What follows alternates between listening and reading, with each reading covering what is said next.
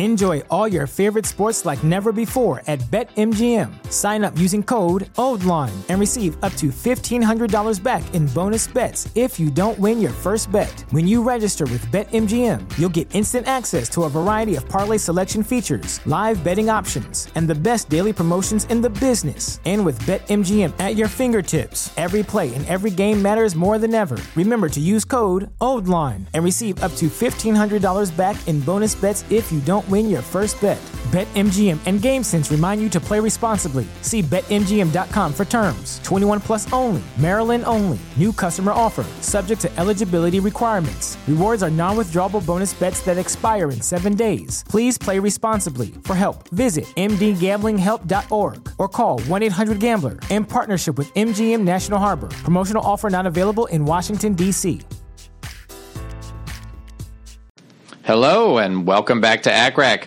I'm Jed Wolpaw, and I have back with me today Dr. Tom Metkus, who you may remember is an assistant professor of medicine in the Division of Cardiology here at Johns Hopkins, and a good friend and colleague of mine. We were fellows together, we worked together in the cardiac SICU, and Tom is just a fantastic resource for all things learning around cardiology. And so I've asked him to come back, and we're going to talk about the perioperative guidelines for managing patients who have potentially have cardiac disease who are having non cardiac surgery. So I think this will be really great. Tom, welcome back. I'm thrilled to be here. Um, thanks for having me. And this is um, one of my favorite topics in clinical cardiology is the, the perioperative evaluation before non cardiac surgery. Um, looking forward to the conversation.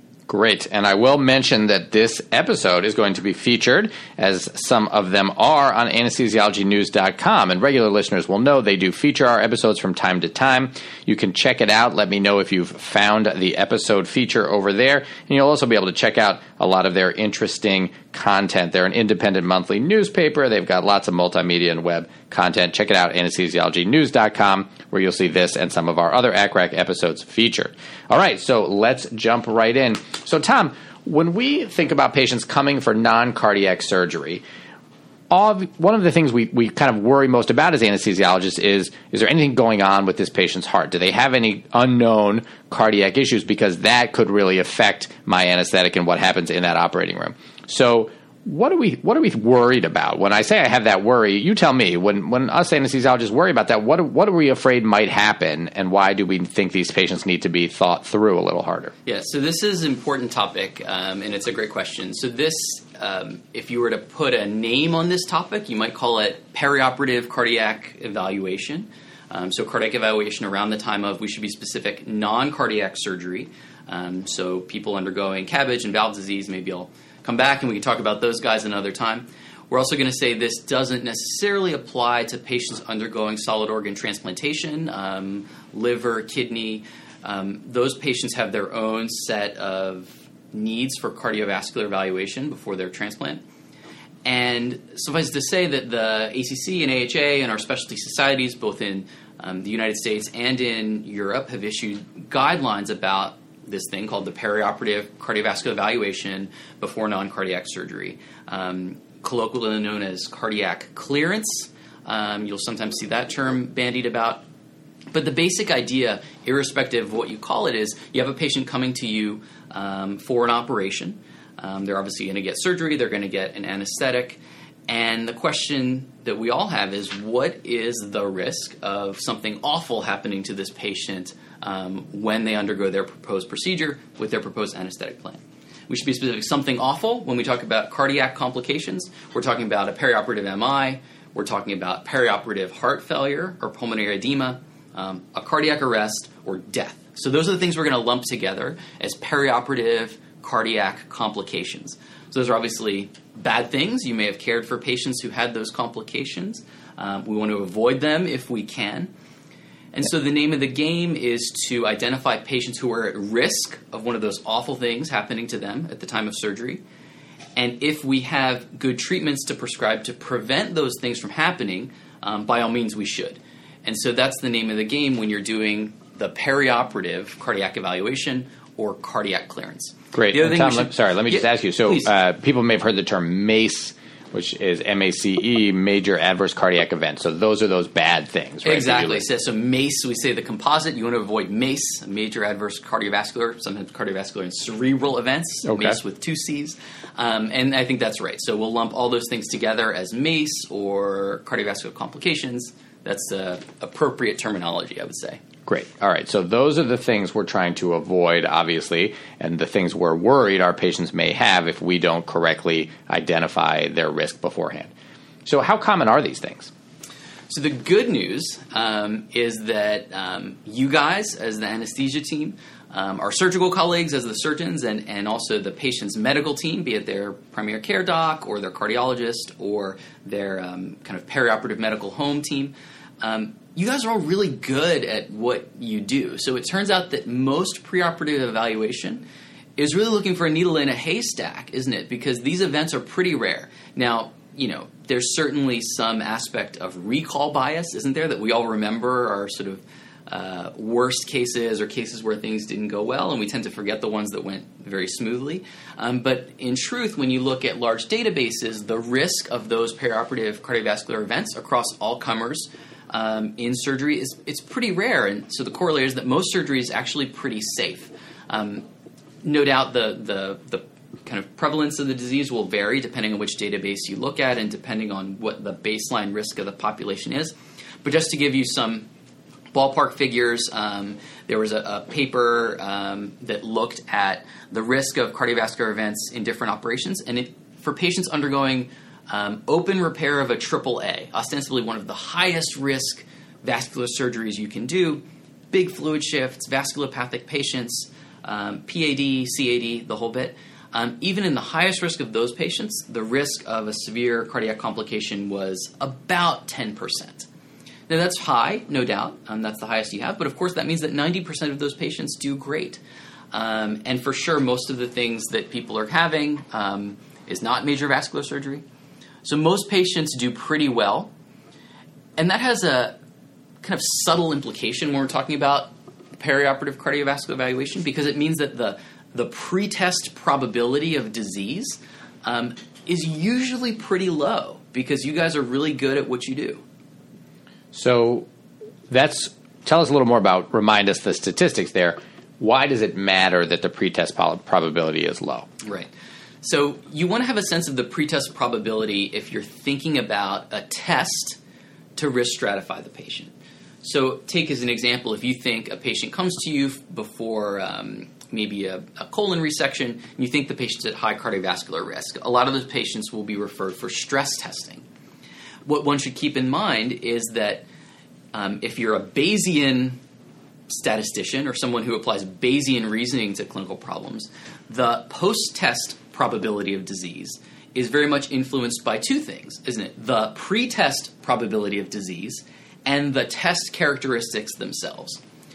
So if you have a low pre-test probability of disease, even if you apply a test with very high sensitivity and specificity, your post-test probability of disease will still be low or at most moderate. It's hard to take someone who has a low pre-test probability of disease and get them to a high post test probability of disease, even with an excellent test. And as we'll talk about, the tests that we're using to assess cardiovascular risk, um, stress tests, stress echoes, nuclear scans, um, they're not that great at predicting perioperative cardiovascular events. So, so what you end up having is you have a disease, i.e., perioperative cardiovascular complication, that's not that common or at most moderately uncommon in the highest risk patients and you have tests that we'll talk about that are not perfect in identifying who's going to get into trouble or not. And so, to sort of put it in day to day language, someone could have a negative stress test before an operation and still have a perioperative cardiovascular complication. Conversely, someone can have a flagrantly positive stress test and still get through fine. Now, I'm not going to imply that stress tests are useless. They have a role in our, and we'll talk about our guidelines. Um, but it at least gives you the flavor that when we're doing this evaluation, it's not perfect, right? Yeah, I think that's really important. And also speaks to the importance of good management, regardless of what the pre-op workup showed. Uh, you could have someone with a totally quote unquote clean cardiac workup or was cleared with no issues, and yet they could still have a perioperative cardiac event. So let's talk about the algorithm itself. So we have somebody coming for surgery. How do we approach that person to screen them or to decide if they need further testing? Yeah. So this is a very common um, consult that I see in my cardiology life. Um, certainly in the office, you know, my patients will come to me and say, "Oh, I, I have." Uh, hip surgery coming up, uh, you know, I need a, a, risk stratification or a clearance or whatever term you like to use. Um, not uncommon in the inpatient setting as well. Um, somebody needs an unexpected operation, and, and we're called to see them. Um, and certainly, I, I, would anticipate to be common uh, in the practice of most um, members of the anesthesia team, in the be it in the uh, perioperative clinic um, or certainly in your day to day practice when you're seeing patients day of surgery. So I think it's important. Um, and I'll share with you the way I think about this. This is largely based on the guidelines that the ACC and the AHA have published. Um, there are also European guidelines that are largely consistent with our American guidelines. Um, and all those are very readable documents, and I would say just tremendous resources um, to go to to get further reading about all these issues. Great. So the first point is that you know I'm going to come uh, see a patient before surgery and with the question to assess their cardiovascular risk. Um, you know what tools do I have to assess that when I'm standing there? And these tools are actually the same tools that we use in all of clinical medicine. I'm going to take a history. I'm going to examine the patient. I'm going to take an electrocardiogram. And that's really the starting point to inform the whole evaluation. Um, the other really important component of the perioperative evaluation is a discussion between the person doing the perioperative cardiovascular evaluation and both the anesthesiology team and the surgeon, because the anesthesia plan and the surgical plan really um, can mitigate or exacerbate the perioperative risk. For example, uh, big difference between someone getting, um, say, a regional block uh, for a certain procedure versus a general anesthetic.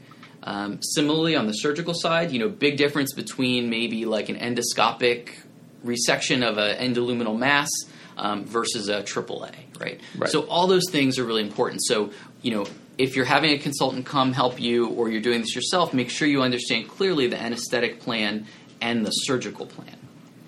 Um, the other thing I think it's important to know if you're doing this evaluation, and in fact, the first question I'm going to ask myself when I see these patients is what's the urgency of surgery? Right? And the guidelines will define emergent surgery as threatening life or threatening limb if surgery not performed within six hours. Okay? Whereas urgent six to 24 hours. So you're getting the sense that urgent and emergent surgeries are things that are going to threaten your life or limb within imminent time period, if not performed. Elective surgery could be deferred in indefinite time. This would be an example of like um, uh, knee for osteoarthritis, that sort of thing. You know, osteoarthritis is a, is a bummer, but it's not going to threaten your life. It can wait if you need further testing. Right. And then there's a lot of surgery in between, right? Like most cancer surgery where it's time sensitive but not urgent, right? You certainly don't want to wait a year to get your uh, colon mass resected, um, but it doesn't need to happen tomorrow. And so that's important to the consultant because if your life or limb is threatened, if you don't go to the OR, the risk of waiting for more cardiac testing, even if it can refine your risk to a tremendous degree, is is outweighed by the benefit of going to surgery, right? So in other words, there's nothing I can do as the cardiology consultant that's going to make surgery more or less appealing because your life or limb is threatened. So what I would generally say in those situations is go to the OR and I'll help you manage whatever happens, but the risk of waiting is more than the risk of going. So the first question I'm going to ask myself when I see these patients is is the surgery urgent or emergent? If it is, go to the OR and we'll we'll deal with the consequences. But we want to save this person's life and save this person's limb and not do further cardiac testing. Right. I think that's really important. And on the anesthesiologist side, I think what we'll often say to a patient uh, and or a family is this surgery is necessary to save the life or the limb. However, it's important that you know there are very real risks here because of your heart disease or whatever it is And so we want to make sure you understand. And most of the time, people are going to say, if this is the chance to save my life, or the family will say, if the patient can't say for themselves, then yes, go ahead. But you've then gotten informed consent because you've informed them about the risks. And so you do want to make sure that you approach it from that perspective. But as you said, most people are not going to say, well, I want to risk my life by not having the surgery so I can have a stress test. Yeah, I think that's right. You know, the, just to bring it into a clinical vignette, you know, a patient, say, with um, unrevascularized coronary disease who comes in with a head bleed, right? You're obviously going to operate, evacuate the hematoma, and then you know load the boat. The cardiologist can come help you help you in the ICU, help you perioperatively to do what we need to do to get that patient through. But assuredly, you know you can't wait to to stent the patient or do other things, right? You, you need to go. So first question: Is it urgent or emergent? If it is, go to the OR. If it's not, we'll do more evaluation. Right. Sounds great. All right. So that's the first question. Obviously, urgent or emergent, we're going to go almost always. Let's say it's not. Let's say it's not urgent or emergent. Great. So I've come to see the patient. I've said, okay, there's not a life or limb threatening condition here. Um, you know, I have some time. I'm going to take a history. I'm going to do a physical exam, and I'm going to do an electrocardiogram. And what I'm looking for is I'm going to ask myself, is there an unstable cardiac condition present that merits treatment before we go to the operating room? Remember, you've already ruled out the people who need to go urgently. We've already sent them. So these are patients who, by default, can wait. And I'm looking for unstable cardiac conditions. So, what are the unstable cardiac conditions? Well, these are things like flagrantly decompensated heart failure, right? So you see the patient, they've got rales, they've got pulmonary edema on the x ray, they need to be diuresed, um, and obviously you would want to address the heart failure before you go to the operating room, okay? You're going to also, I'm going to examine the patient, I'm going to talk to them and ask them if they're having an unstable acute coronary syndrome, right? Unstable angina, or even an acute MI, right? So most people who have an acute MI, it's not subtle, but let's say the patient says, oh, yeah, doc, you know, for years I've gotten a little bit of chest pain when I walk up the stairs, but you know what? This week I've been getting it like at rest and it doesn't like go away. That's a patient with unstable angina, so we might want to address that, evaluate it, and treat it before we send the patient to the operating room. So, heart failure, angina. The other ones are um, uncontrolled arrhythmia, be it ventricular arrhythmia like VT, um, or uncontrolled rapid atrial fibrillation. So, you want to address and treat arrhythmias.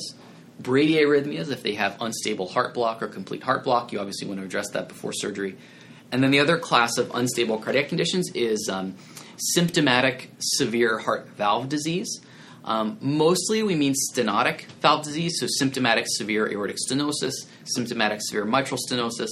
Um, you want to identify and treat those things. That obviously has a lot of impact on the anesthetic plan and the, and the surgical plan. Those patients can get pretty sick with surgery.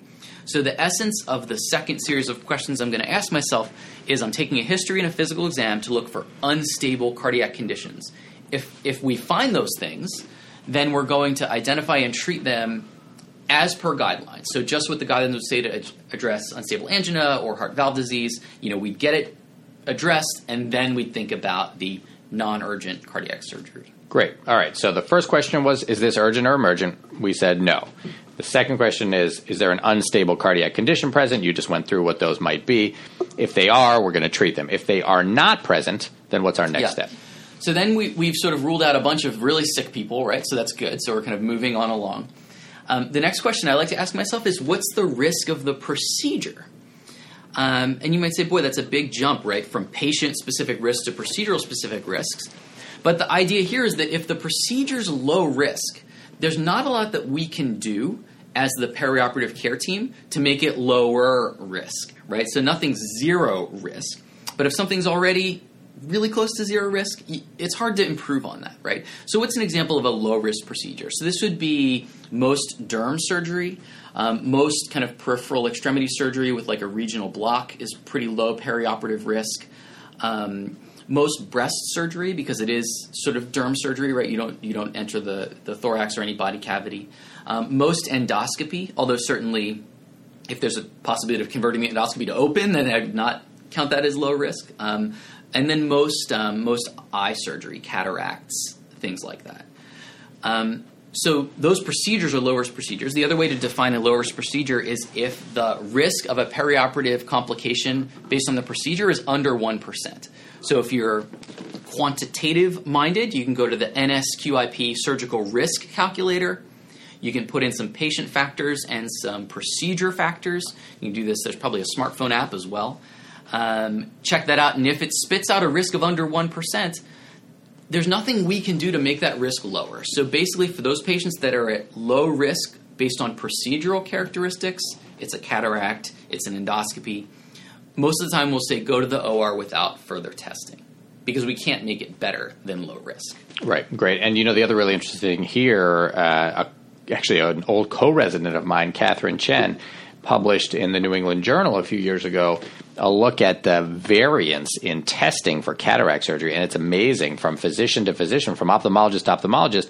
Some are ordering a whole panoply of tests, some are ordering none, and it turns out none of those tests matter because a cataract surgery is so low risk, as you say, that you wouldn't actually do anything uh, differently. You don't need the testing because it doesn't really matter uh, what the patient's urinalysis shows or what their CMP is. They don't need the testing. That's such a low risk surgery. Yeah. Right. And we'll talk about this, I think, a little bit subsequently, but I think the spirit of that point is really important. Um, and uh, it's really a, a, point of clinical reasoning. That is to say that um, you know we'll order tests if we're going to act on the results, right? And if the results aren't going to impact management, it becomes very challenging to know what to do with those sorts of results. So yes, if you're going for cataract surgery or if you have low cardiac risk, remember you've already ruled out it's urgent. You've already ruled out that they're unstable based on one and two, most of those patients can go without further testing. Right, great. All right, so we've now said that we have looked at the risk of the procedure. If it's really low risk, then we're that's it. We're just going to go. All right, let's say that it's intermediate risk or higher risk surgery. What's next? Yeah. And that's good. So, so we talked about what the low risk procedures are. The intermediate risk procedures we tend to think of as most of what um, is intraperitoneal and intrathoracic surgery, um, lobectomy, colon surgery, that sort of thing. I I think most guidelines would put um, uh, laparoscopy in there because there's always a risk of converting to open, and it's still intraperitoneal surgery. Um, and then we put CEA or carotid endarterectomy as an intermediate risk surgery as well. But then most other vascular surgery, um, AAA or uh, peripheral bypass surgery, is um, considered high risk surgery. So if you're intermediate or high risk procedure, um, the next thing that I like to look at is the functional capacity. Because if your patient is very fit and has a high functional capacity, um, there's not a lot we're going to be able to do to make them healthier. They're pretty healthy and they're most likely going to do great. So in studies, the magic cut point is about four METs or metabolic equivalents. So one MET is you when you're sleeping um, you're completely at rest, and the only thing your body's doing is expending energy to keep the furnaces on, right? Um, 10 to 12 METs is like uh, singles tennis. Uh, or running or playing badminton or something like that. Um, you know, just the U.S. Open just concluded, right? So if you were a, a singles tennis player, um, that's a high level of activity, 10 to 12 METs. And the magic cut point is about four METs. So if your patient can do four METs of exercise comfortably, um, they're most likely going to do fine with their surgery. Four METs is walking up two flights of stairs without stopping. Um, it's uh, walking four city blocks briskly without stopping. Um, or if you do happen to have a stress test, we always report on our stress tests if the stressor was exercise, how many METs they did. So you can actually look up on the stress test to see how many METs they did. And if they did more than four METs, um, their chances of a perioperative event are low. So if the functional capacity is good, if they can walk up two flights of stairs without stopping, walk briskly over four city blocks, or if they did four METs on the treadmill, um, the risk of complications around surgery is low, um, and those patients can generally go without further testing. Great. And Tom, let me ask you: Is the idea that the stress of surgery we think is somewhat equivalent to the stress of doing those four METs on the stairs, yeah, for example. I think that's right. I think colloquially people will say that the, the, you know if everything goes smoothly and the stress of you know the stress of an uncomplicated uh, general anesthetic is, is is about commensurate with that level of cardiac work. Now that implies well, what if this is a big um, you know, debulking for ovarian carcinoma, or I'm going to expect a lot of fluid shifts, or there's something else. Well, I think in that case you might worry a little more, right? So those are those patient-specific cases where you're going to say, oh, the the cardiac work associated with this procedure, it's not four METs, it's maybe more. So you can always use your clinical judgment. And in fact, I think that's really encouraged, right? You should use your clinical judgment. But I think generally for most uncomplicated uh, garden variety stuff, that four MET threshold is really the magic number. Right. That's great. And I think that, you know, when we think about where does this work come from in the operating room, I think it can come from one of two places. Obviously, if you're climbing up the steps, the work is coming from the your heart rate's going up and your heart your contractility is increasing to to provide cardiac output to your body. In the operating room, I think it can come from one of two places. It can be the same thing. You can get tachycardic either from pain or from stimulation. You can also have the same amount of cardiac work, but less oxygen getting to the heart because you're hypotensive because of the anesthetic agents or because of blood loss.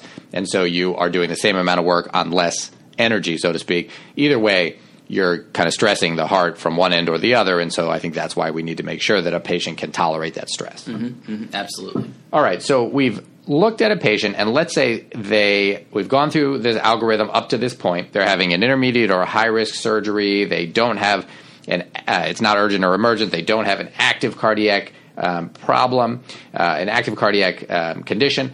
Then we've looked and said do they have four mets if we say yes they can do four mets or more then we're good to go. Mm-hmm. what if they can't? Yeah. now and that could be either they have to stop on their way up those two steps, or it could be somebody with two bad knees and they can't walk, even though their heart might be fine. But they, yeah. we don't know because we can't do the test. I'm so glad you brought that up because I was going to highlight that too. That it's it's not it's yes or no or unknown, right? right. Because patients are bedbound or they need a knee replacement or whatever. So right. absolutely right. Yes, no or unknown. So if you don't know the functional capacity or you know the functional capacity is poor.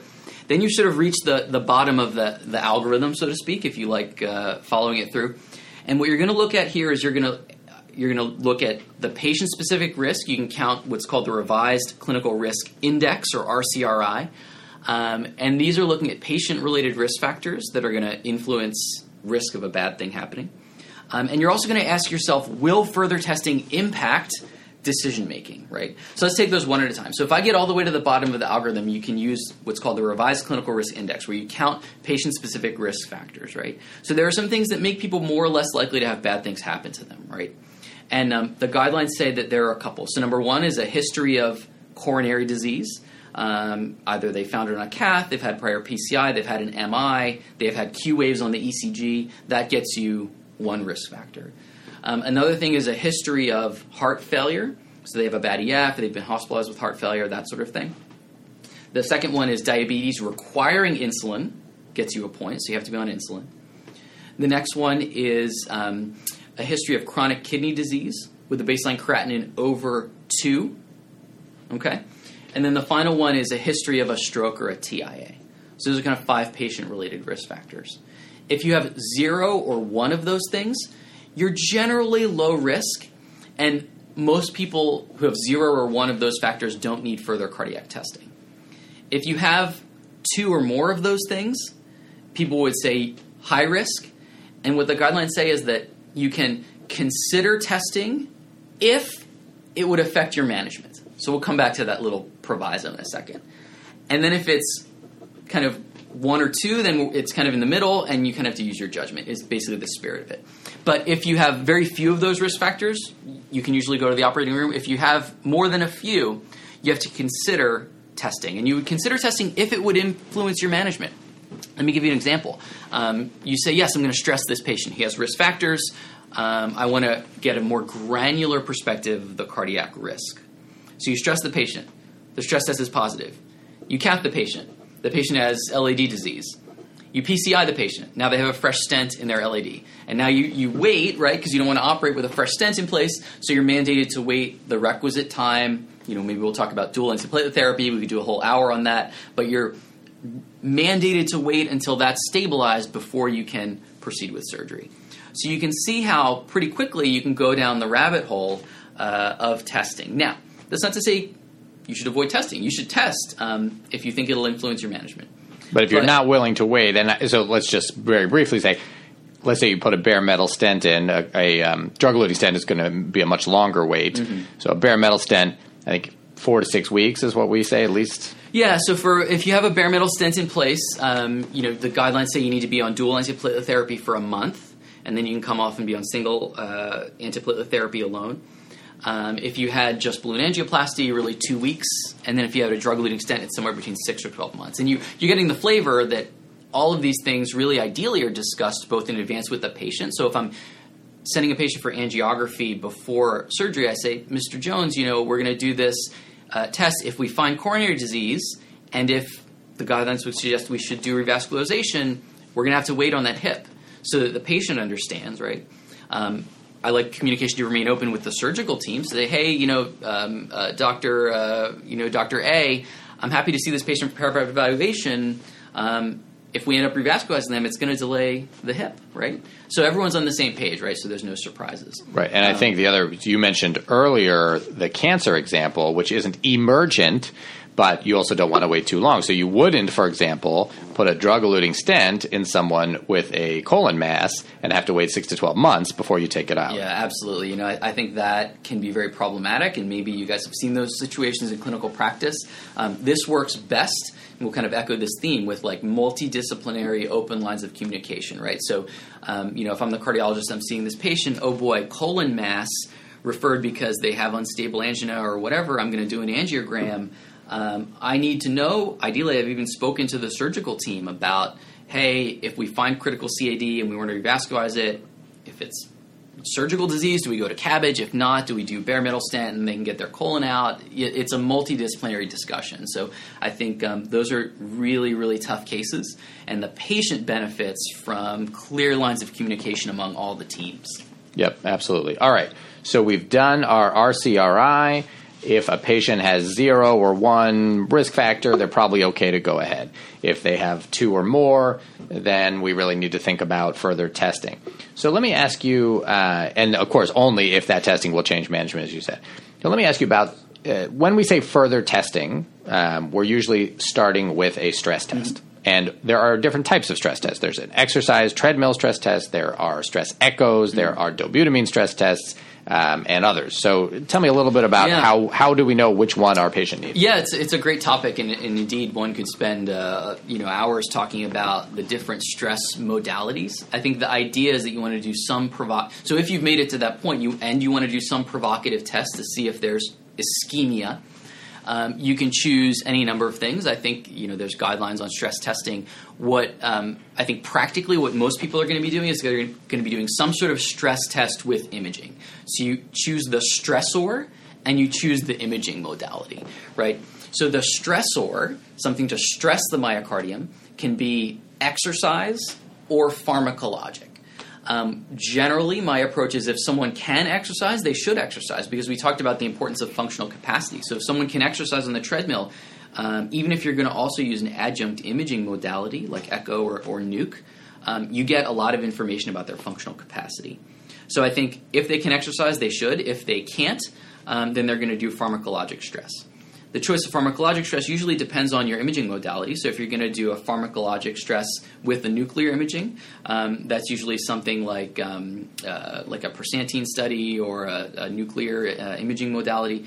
You can also do a stress echo with dobutamine, where you use dobutamine to increase heart rate and contractility and, and get an echo um, to assess for wall motion abnormalities. Um, they're roughly comparable um, generally, the nuclear imaging modalities have a hair more sensitivity, whereas the, the stress echo modalities have a hair more specificity. Um, but I think to a first order approximation, um, um you know, they could be considered approximately equivalent. Um, and I think there's some center specific um, considerations in terms of what you use access to a stress echo lab, access to a nuke imaging lab, these sorts of things. Um, you know, sometimes you'll see patients getting only ECG exercise, um, which is certainly reasonable.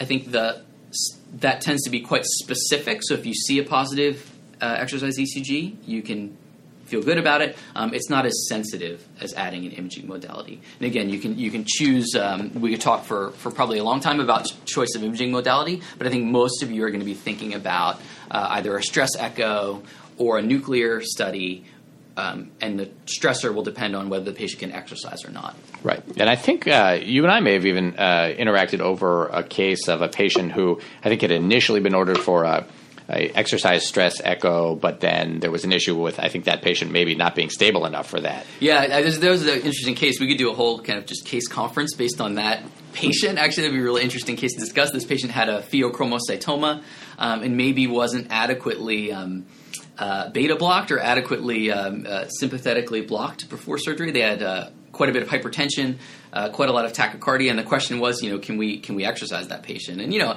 I think that pheo is a rare tumor and that's a rare circumstance, the theoretical risk of like exacerbating a pheo crisis on the treadmill, that sort of thing. So there are, I think, the spirit of it, some patient specific things that would push you towards one test uh, or the other. Um, and I think you know the the friendly neighborhood cardiologist in your stress lab, if you ring them up, can certainly help you. This is what they do all day long is is decide. So if there's any question, uh, a quick phone call to the stress lab can help resolve. You know what's the best test. And I think what you would say is, hey, this is a patient for pre-op cardiovascular evaluation. I want to do a stress test. Here's a bit about the patient. What's the best stress modality?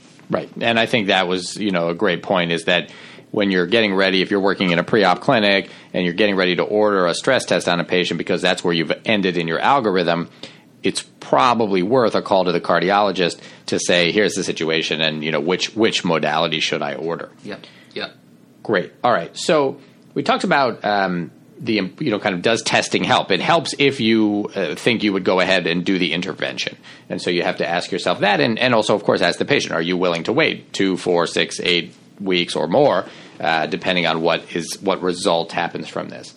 All right, and then you had mentioned earlier, uh, Tom, that transplant patients are an exception, mm-hmm. um, and just say a word about why. Yeah, so so uh, for those of you who have practices where you're doing solid organ transplants, um, you know, liver, lung, kidney. Um, you should know that there is a separate set of guidelines for cardiovascular evaluation of the transplant patient. Um, and that's for a couple reasons. Um, I think the disease processes that lead to need for solid organ transplant are a bit different than the garden variety things you're seeing before most non cardiac surgery. Um, the tests for coronary disease also have different sensitivity and specificity in that patient population.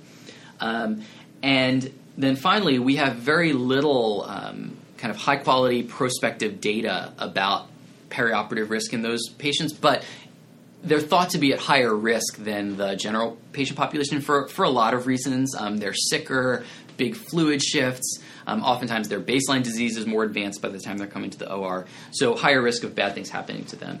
And you know what I find in my clinical practice is that there's a lot of center-specific variability in how the transplant programs prefer their patients to be evaluated before transplant. Um, everything from everyone gets a dobutamine stress echo to everyone gets cathed to everything in between. Mm-hmm. And so I think the short story is that there. Um, you can check out the guidelines for that patient population. The underlying diseases are a bit different, and then there's a lot of center specific practice that one should be aware of.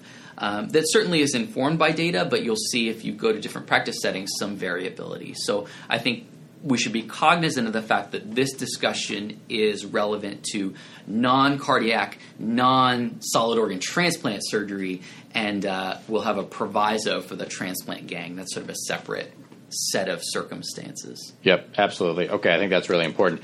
Let me ask you about ECGs. So, when you were talking about your own practice, so you're called as the cardiology consultant to give clearance for a patient, you're going to do a history and physical and get an ECG do you, do all patients uh, need an ECG? In other words, if a patient is coming to the preoperative clinic, they're seeing an anesthesiologist a week before their um, surgery. Uh, do you think that they have to have an ECG, or does it depend? Oh yeah, this is good. So there, there, I, am aware of a series of sort of um, editorials and choosing wisely and all these sorts of things that, that look at the value of routine testing before uncomplicated cardiac surgery.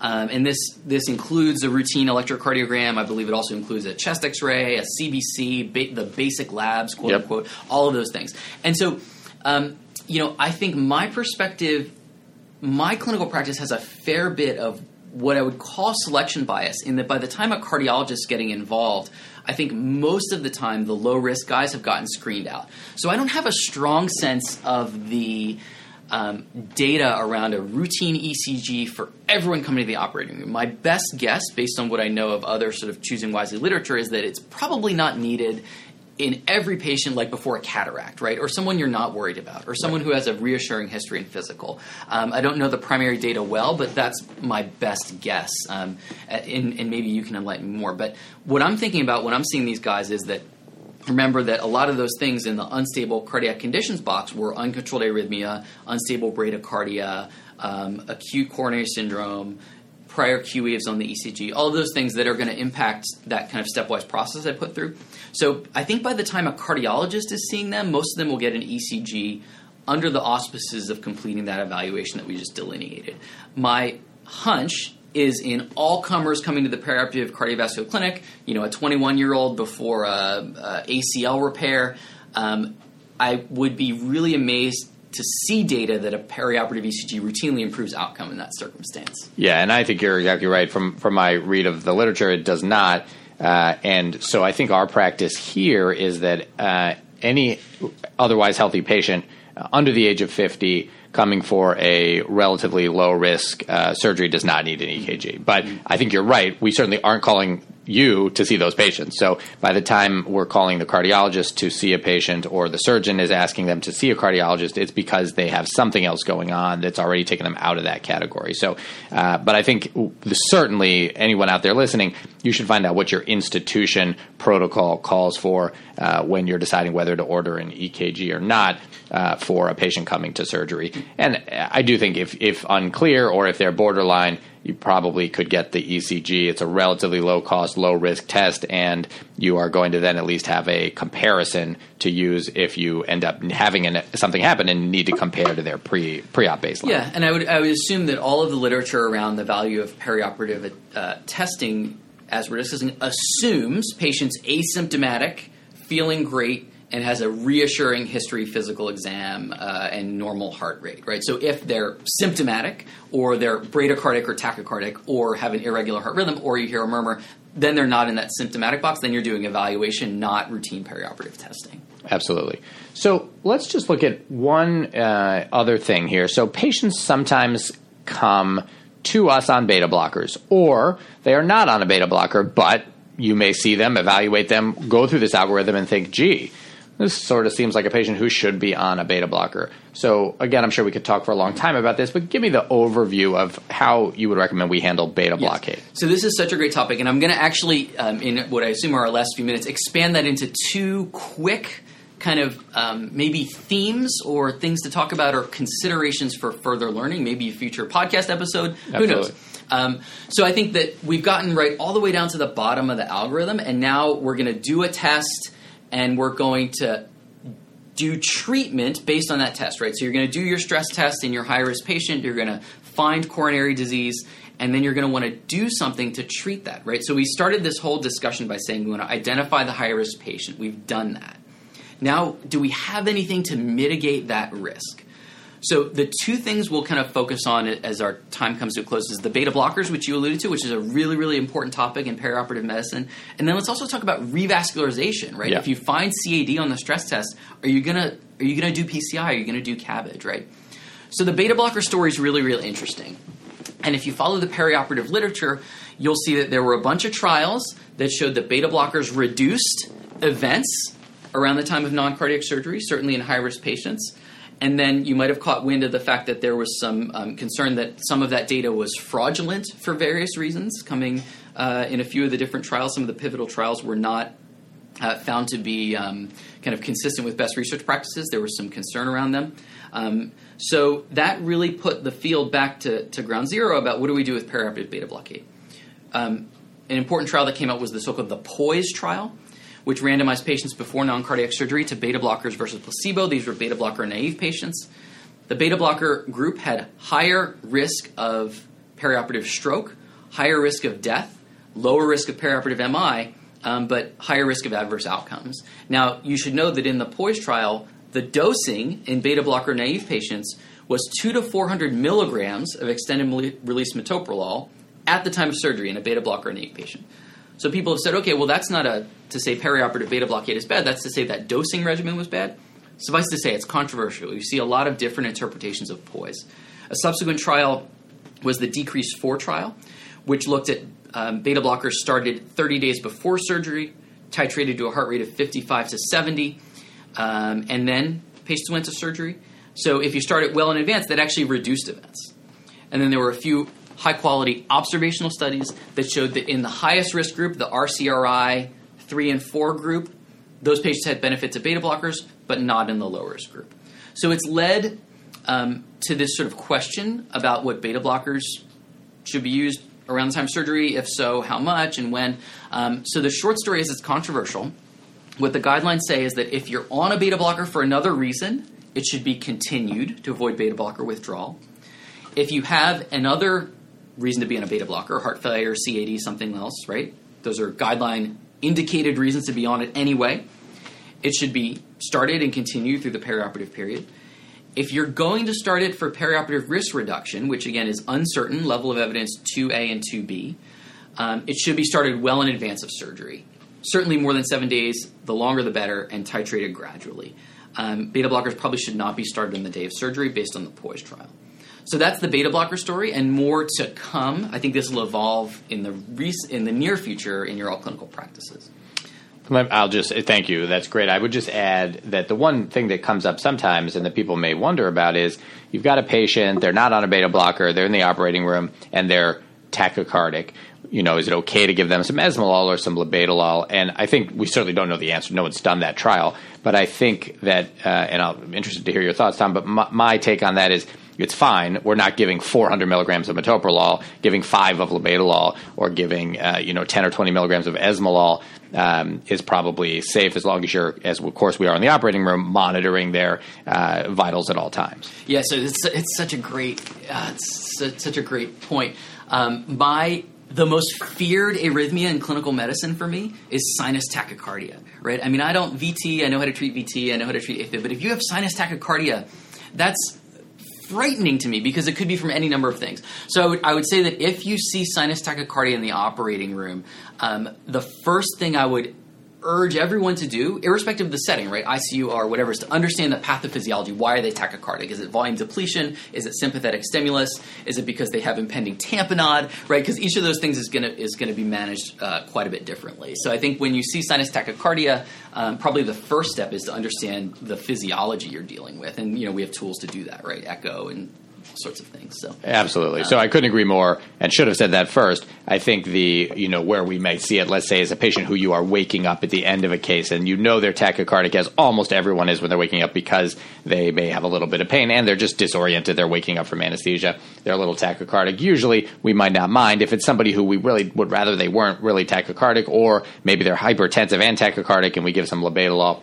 You know, that's a pro- you probably can assume you you know you're going to think it through, of course, as you just said, but you probably have your culprit for why they have sinus tachycardia. Exactly. Um, but yes, absolutely, you don't want to assume this is nothing and just throw beta blockers yeah. at sinus yeah, tachycardia. Um, so that's great. So then I guess we only we're probably at the end of our hour, but I want to. The final thing I will bring up is this question of revascularization because yeah, this please. is important. We'll do a whole we could do a whole hour on this. Um, but you know, you found coronary disease on the stress test. You've, you've done an angiogram. You've, you've seen it um, you know what to do. And I think you'll see patients either in that circumstance or status post recent revascularization, meaning stenting or CABG, um, and you'll be working to manage them. Um, an important trial in perioperative medicine um, to know is the CARP trial, which was uh, in New England in 2004. This was coronary artery revascularization before vascular surgery. So these were patients undergoing vascular surgery, FEMPOP bypass, this sort of thing, the highest risk surgery. And they had coronary disease found on the angiogram. And remember, you've already ruled out that the coronary disease is unstable in step two, right? So you've already ruled out the MI people and the unstable angina people. And these guys were randomized to revascularization with either stenting or bypass surgery versus medical therapy alone. And essentially, over long term follow up, there was no difference in outcomes between the two, right? So the guidelines, when you read them, will say you shouldn't revascularize a stable CAD patient solely for the purpose of preventing perioperative events. Now, um, subsequent analyses, other analyses have shown that obviously if you have left main disease, you obviously do much, much worse with medical therapy at the time of surgery than revascularization. So, what I would say is that um, what you're looking for if you're going to do a perioperative stress test is that critical CAD, right? That unstable kind of massive ischemia that's going to really get you into trouble. Left main, multivessel disease, that sort of thing. And what the guidelines say is that if you find CAD on your pre-op angiogram, manage it just as the coronary disease guidelines would say. That is to say, if you if you're a diabetic with multivessel disease and prox LAD, that's an indication for bypass surgery, whether you're going to the OR for knee replacement or not. Right. Similarly, if you have um, like a distal diagonal branch stenosis causing stable angina, ostensibly you could use medical therapy there, right? And so that's obviously a decision that's going to be made in in uh, by the cardiologist and with your specialist colleagues and all as a group. But I wanted to let you know the spirit of the guidelines are that if you make it all the way to the cath lab before non cardiac surgery and you find CAD, you know, use your clinical practice guidelines for coronary disease as the guideline to decide whether to revascularize people or not. We have at least one trial that shows no benefit for routine revascularization prior to non-cardiac surgery. So use your judgment and use your clinical guidelines to, to decide. All right, that's really helpful. Let me ask you, let's say that you we did have a cancer patient and we didn't want to wait a month, but we were willing to wait a, you know, a short amount of time, a week or two. Would you take someone who could have a stent placed, but instead send them for CABG? because then they wouldn't need the dual answer. Oh yeah, it's a it's a good question. So I think that um, I think I not seen that done commonly in clinical practice. I think it seems that most surgery stratifies out into can wait a month or has to go super urgently. Like Yeah. there's not a lot in between. Um, ostensibly, um, you know, after CABG, th there's no clear guidelines on how long to wait. Um, most people would say wait four to six weeks before non-cardiac surgery after surgical revascularization. Um, so it probably doesn't buy you a lot of time because you need to recover from a major cardiac operation. Yep. You have a lot of other things going on. So I, I don't think CABG would buy you a lot of time per se, and I'd still use the anatomic substrate as the as the big uh, decision. So I think that. Um, you know, sometimes we get asked about can you do balloon angioplasty, not pl- not leave a stent, just do balloon angioplasty. Um, you know, get two weeks of dual antiplatelet therapy and then come off. And, and I guess you could. I think again, practically, we don't do that very often. Um, there's kind of theoretical risk and, and actual risk of acute vessel occlusion, restenosis, that sort of thing. But I think in these gray zone cases, um, we certainly don't have a lot of data, and it's all judgment. And again, judgment based on the urgency of the procedure, or the you know how fast you need to proceed, what the anesthetic plan is, and what the coronary substrate is. Um, you know, and again, I think remember that. I mean, you guys won't be the ones doing the coronary angiogram, but we all should remind ourselves that unless you're really having an acute MI, um, if the patient's stable, you know, it's better to define the anatomy, take them off the table, and then convene the brain trust and discuss Right. as a group what needs to be done. It is, unless you're really in an emergent situation, you, you have time to make a phone call and figure this stuff out. Absolutely. So let's say, uh, Tom, and this is probably the last thing I'll ask you, that you're taking a patient to the operating room because they it is urgent. All right. Now they may have cardiac disease, but it's an urgent or emergent case. So obviously, then you're going to treat them as if they do have coronary artery disease. Uh, and when I think about that, I think about keeping their perfusion pressure up, keeping their heart rate down, uh, and keeping them as stable as can be, keeping their oxygen delivery uh, up, so not letting them get drop their hemoglobin too low, et cetera, uh, keeping their saturation at a reasonable level. Are there other things that you think we should be keeping in mind? Yeah, I mean, I think those are those are great clinical practice things. I think the the specter of that question is how do you manage like demand ischemia? Yeah. uh, which is such a great topic, and this is another one that's going to evolve over the coming years because people are just now appreciating um, both the how common. Um, perioperative myocardial injury is um, that it does connote adverse prognosis, but we really have no idea how to treat it. So people have looked at, for example, just routine aspirin around the time of non-cardiac surgery in the in the generic patient, not the stented patient, that sort of thing. Yeah. Um, and it causes a little more bleeding and doesn't really buy you a whole lot. Um, you know, maybe a role for statins based on some of the vascular surgery literature. Um, you know, for patients who otherwise have an indication. Probably the the one thing that um, I would say is if you're going urgently to the operating room in a patient at high cardiovascular risk, is it might influence not only some of the hemodynamic things you talked about, but your um, your kind of management in terms of screening afterwards. So it's controversial about like routine checking of troponins, routine ECGs, routine ST segment monitoring. Again, I think um, when you apply a screening test, you're going to find a lot of positives that you don't know what to do with. But for sure, um, if you're worried about an MI, and if your patient's intubated and not able to tell you if they're having chest pain, um, you know it wouldn't be unreasonable to look for trouble if you think it might be there, right? So you're going to look for an echo for the wall motion abnormality, maybe check troponins to see if there's myocardial injury. Certainly, watch them on telemetry.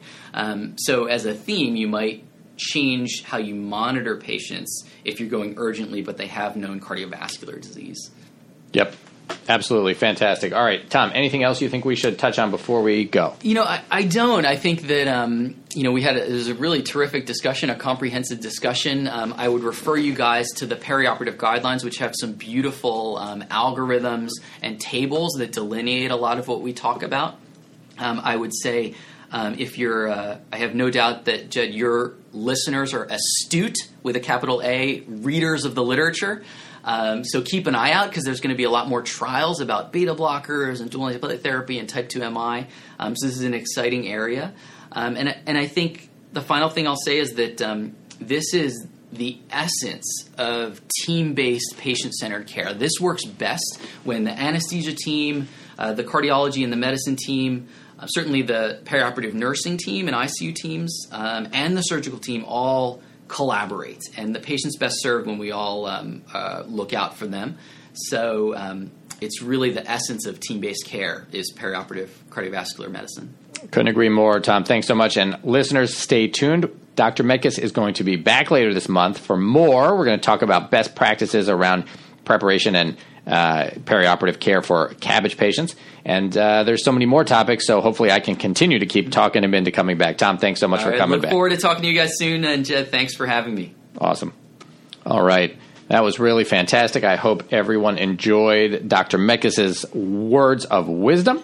If you have comments, go to the website at accrac.com. That's A-C-C-R-A-C.com, where you can leave comments that we all can learn from.